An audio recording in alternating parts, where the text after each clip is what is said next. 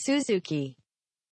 さあということでショート編ですね竜の歴史をやってるんですけども,、もう東洋の竜に今フォーカスを当てて話を聞いていこうということになってますけどもお願いします。はいえー、と東洋の竜の起源のその中のさらに一つの仮説うんを、あの紹介していきたいなというふうに思います。はい僕が個人的に面白いと思ったものだけを話そうかなというふうに思っててじゃあ竜の原型になった実在の動物は何かうん、ワニかもしれないという説があるんですまよあね。でもまあ納得そうですね。うん。うん、は顔のイメージが強いからそうまなんずですよヘビじゃねえんだ。あうんの蛇説もある。ねうん蛇説もある。うんあの蛇から竜になったっていうあ話もある。ちなみに一う応んワニを喋る前にさ、うん、ワニとヘビ以外にもあんのあるある。えーっとね馬とかもあるよ。馬へイノシシイノシシもある。そえう。へええうん、イノシ全シ然違うやん馬、うんイノシシ。うんイノシシイノシシ全然違うやんイノシ実シは確かにその中国の昔のさ古代のなんか出土した器か何かのもののこの表面の彫刻にうんイノシシとも竜とも取れるような文様があったへへそうなんか鼻先がちょっとマジかとんがってるみたいなへあーじゃなあんだよねその説俺が採用したらいいかねパレットのいいかねのうんいいはイノシシのいいだからあードラゴンですよ。それだからあまもあうドラゴ理由でンすよドラゴンパレット可能性もあるんですよドラゴンパレットへえあで実際イノシシ施設行ってる人いますからそねれあ採用しよう後でちょっと僕たちも説を提唱して終わろいやいやいやめちゃくちゃやんめちゃくちゃやん う。まあいいんじゃないうん、いいんじゃないうんちょっとじゃあワワニ行こう、ワニ。そううんワニほうほうほうで竜イコールえーワニ説っていうのは、まあ、昔からあったみたいですね、うんえー、と1990年代の中国の学者さん、えー、と家臣、えうわいいな名前な何っていう漢字で新しいっていうふうに書く昔からあるよね、この名字ね。そうそうそうそう家臣っていう、まあ、先生がねあの竜のワニ起源説を唱えていてうんいるんですねで他にも言ってる学者がいるとうんで実際まあ決して奇想天外なこう仮説でもないみたいなんですよねでまずその顔つきがまあまあ似てるんですよね、うんで今はその僕台本にその写真とか載せてあるんですけれどはいはいも、はいまあ、あのリスナーの皆さんはなんか各自でまあググったりとか様子講ワニで調べるよね。可は愛いい様顔子して講る。和に。あ可愛いはい、様子講和にっていう実際今も生きていて古代中国から生息してるっていうほうほうほう小型のワニをちょっと例としてあうんの写真に上げてますうんちょっと横顔とかさこの左の写真とかは樋口さん見てくださいよめっちゃ可愛いうんなんかでイグアナみたいですねちょっとねそうなんですよねはいはい小型のワニなんですよはいはいはいあと角ってあるじゃないですか竜の角うんえあ、ああのなんかデコボコというか、トゲトゲが首の後ろのとこそうろなに。んだよねうんあるねのワニの頭蓋骨を見ると関節骨後突起っていうその顎の開閉に関わる骨の突起がですね非常に発達してるんですよね。うんうんこの今あの台本の上にさそのワニの頭蓋骨の写真を上げてますけあるあどるうんはいこれなんかまあ角に見えなくもないですよこね。のトゲトゲとまた別に確かに、うん骨を見ると、うん、あるね。あるある確かに肉とか皮膚で覆われてた時はまあ多分まああんまり目立たないんだけれども、うんこれが骨として古代の人がもしこれを見た時に角かもって言えなくもないじゃん。あー。ワニの骨だけ見て、そあ、この動物、角のあるワニみたいな動物だって思ったってこう。とね。そなるほど、うんあ確かにちょっと角に見えるこれえイリエワニ骨とかで検索したう。まあ、イリエエワニ、イリエワニの骨っていう風に検索したら出てきます。まあ、うん他にそのワニ頭蓋骨で画像検索しても、うんまあ、大体なんかこう、後ろに骨があるっていうのはなんわかりまかす。首の付け根みたいなところにちょっと上に伸びてるそうそうそう感。じであありるますね、ね。もううんちょっと興味ある方ググってもらってね、うんはいはいはい、で、あとはその竜という概念の中で、あー認められるワニのその身体的な特徴もあるんですよねう。ん例えばその竜の激鱗ってあるじゃないですか。あ激激鱗に鱗触れるはういん竜のその顎の下にある一枚だけ逆さに生えた鱗があって、まあ、それに触れると竜が切れて殺してくるみたいな、うんうんありますねなんでだよってなるけどね。まあ、それ転じてその王様とか目上の人の怒りっていう意味なんですけれども実はワニもなんか似たようなへ え特徴があるんですよねう。んなんかワニを怒らせると顎の下にあるなんか分泌液を出す器官がそれをなんか反転させるらしいんですってう。ん反転させる。そうへえでその興奮が頂点に達するとそれがね突出しっぱなしになるっていうふうに本の中に書いてあったんですよ。もしかしてこれが逆鱗と見立てられたんじゃないかという説あるがあるほうほうそほう面白ただですねまあ仮にねワニが竜の原型だとするといくつかの前提条件があの必要になってきますね。い、うんまずはその文明社会を作った後の人間と同じ時代同じ場所で生きてないといけないんですうんワニは。うんじゃないと,、えーと文字や絵とか造形として残らないし何よりも名前を残すことができない。うんうんこれはそうですよね。うんそれはそうはだい、でもこの揚子江ワニで言うとね実際古代中国においてもその辺の池とか沼とか水田などにいたんだって。ううんんだからこう人間の視界の中に普通にいたんだよ。うんうんうんで人間も水を使うしで水が手に入るエリアで生活圏を築くから揚子江ワニと生活圏をまあ共有していただろうというふうに言われてます。ほいほいほいはい、でですよこの揚子江湾には文明社会の人間と同じ時代同じ場所で生きていたからこそ歴史に名前を残すことができたんですよつまり揚子江湾には名前が与えられたんですよね、うん当時の古代の中国人から、うんこれが「た」っていう漢字です、うん日本語で言うとたちゅ中国語で中国で言うと「と」っていう「う国んすごいちょっと難しい漢字でなんか口を2つで下に田んぼこの「た」が1つみたいいやな、もう絶対口で言えないそう形そう口で言えでないもうで一番亀亀の字のちょっと似てるねそうだよね。ちょでっと一番複雑一番下はその「はい」っていう漢字の右側みたいな部位がなんかついてるんですけれどもこれがですね今の中国でも現役で使われてます。うんえうんー、、ワニにそうああの揚子江ワニにだからこれをここれれををスコワニにだけそうト使ゥオーわれってて言ってんそうだ揚子江ワニ限定の漢字えなんだ普よ通のワニはなんていう普通のワニは後でちょっとあ話題に出すね。のなるほどはい、で中国語の辞書を引くとこの漢字の意味として揚子江ワニって普通に出るんですうよ。んはいまあ、今の漢字ではもっとなんか簡単な簡体字で書かれてますけれども、うん実はこの漢字日本語の中にも登場します。ほうこれがですね雅楽雅の楽ってうん雅楽あるじゃない、はいはい日本の昔の音楽この雅楽で使う楽器の一つである太鼓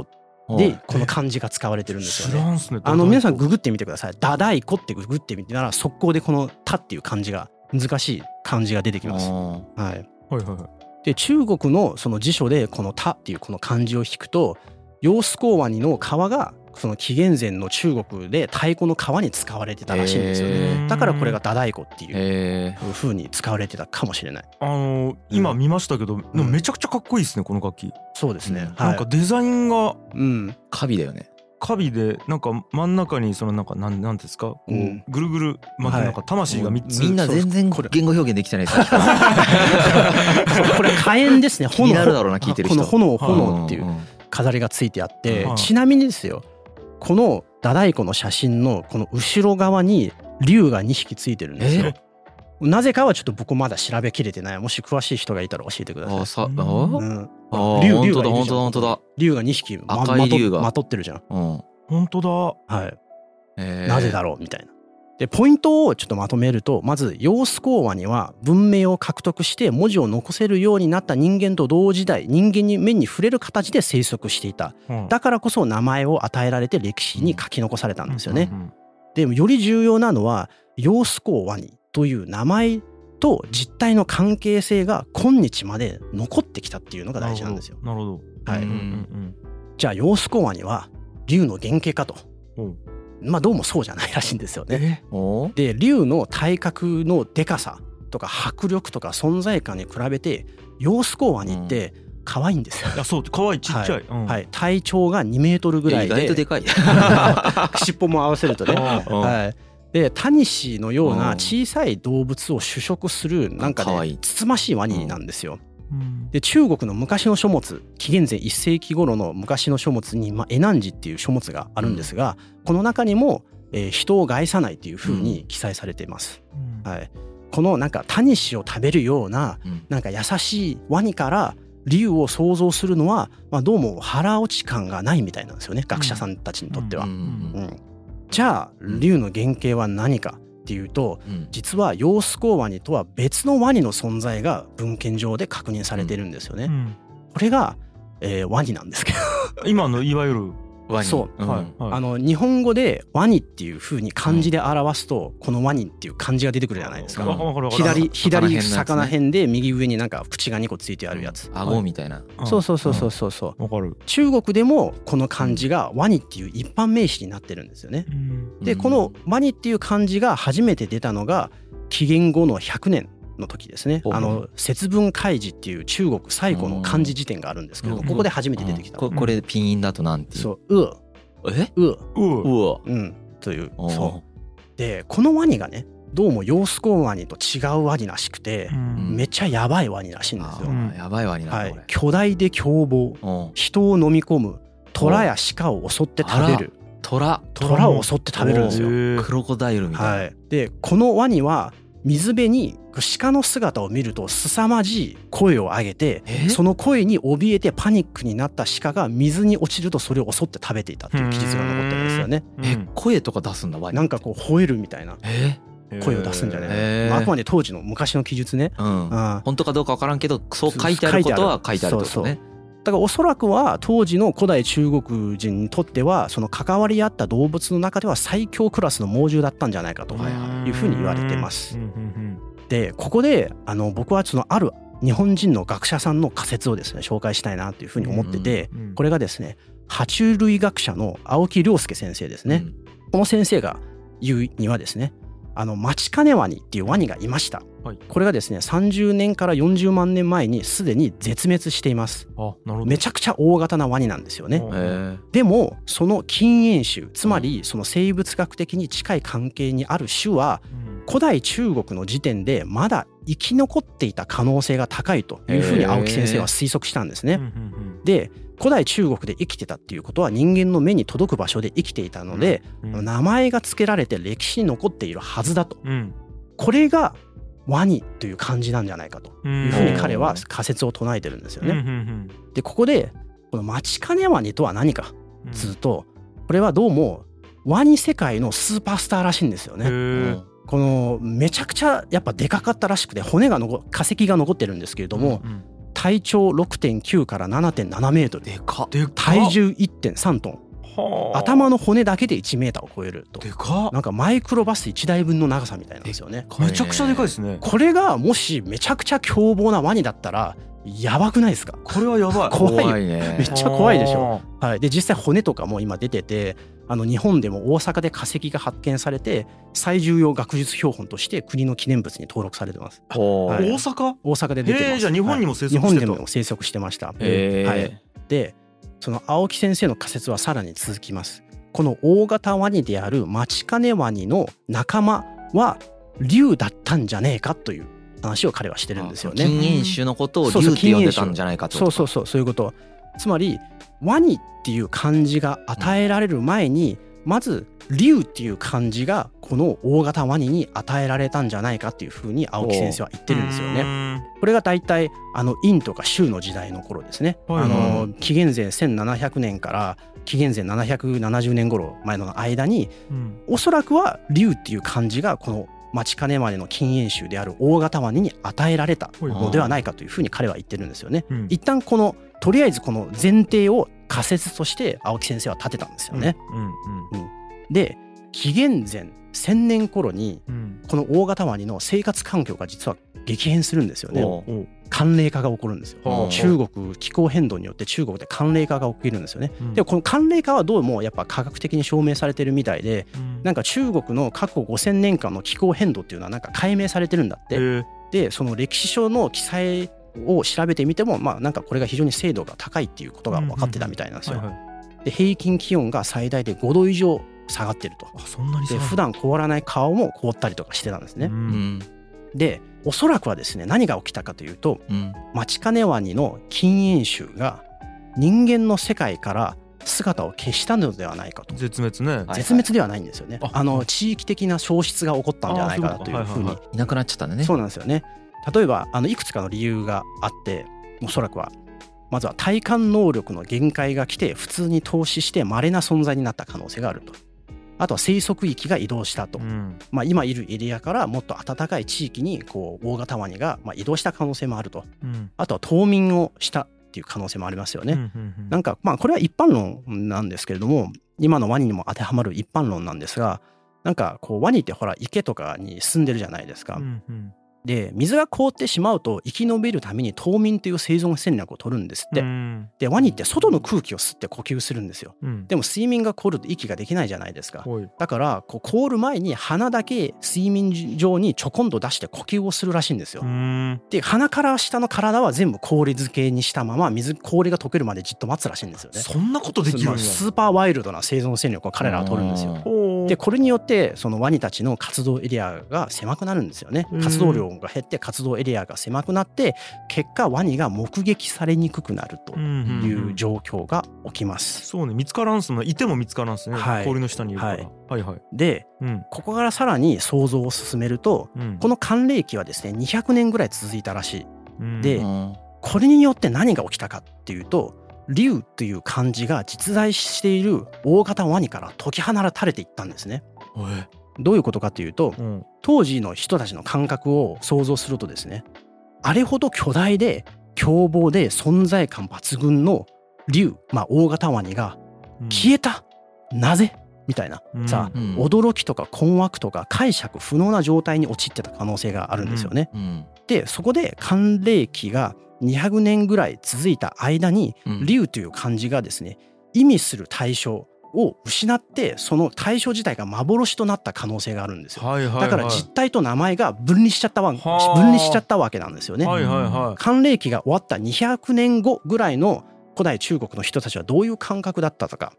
なんか昔、竜っていう生き物がいたらしい。いおう巨大でめっちゃ強かったらしい。おうだから、この竜っていうものが想像上の概念、一つのフレームワークとしてだけ残ったんですよ。おうんううん、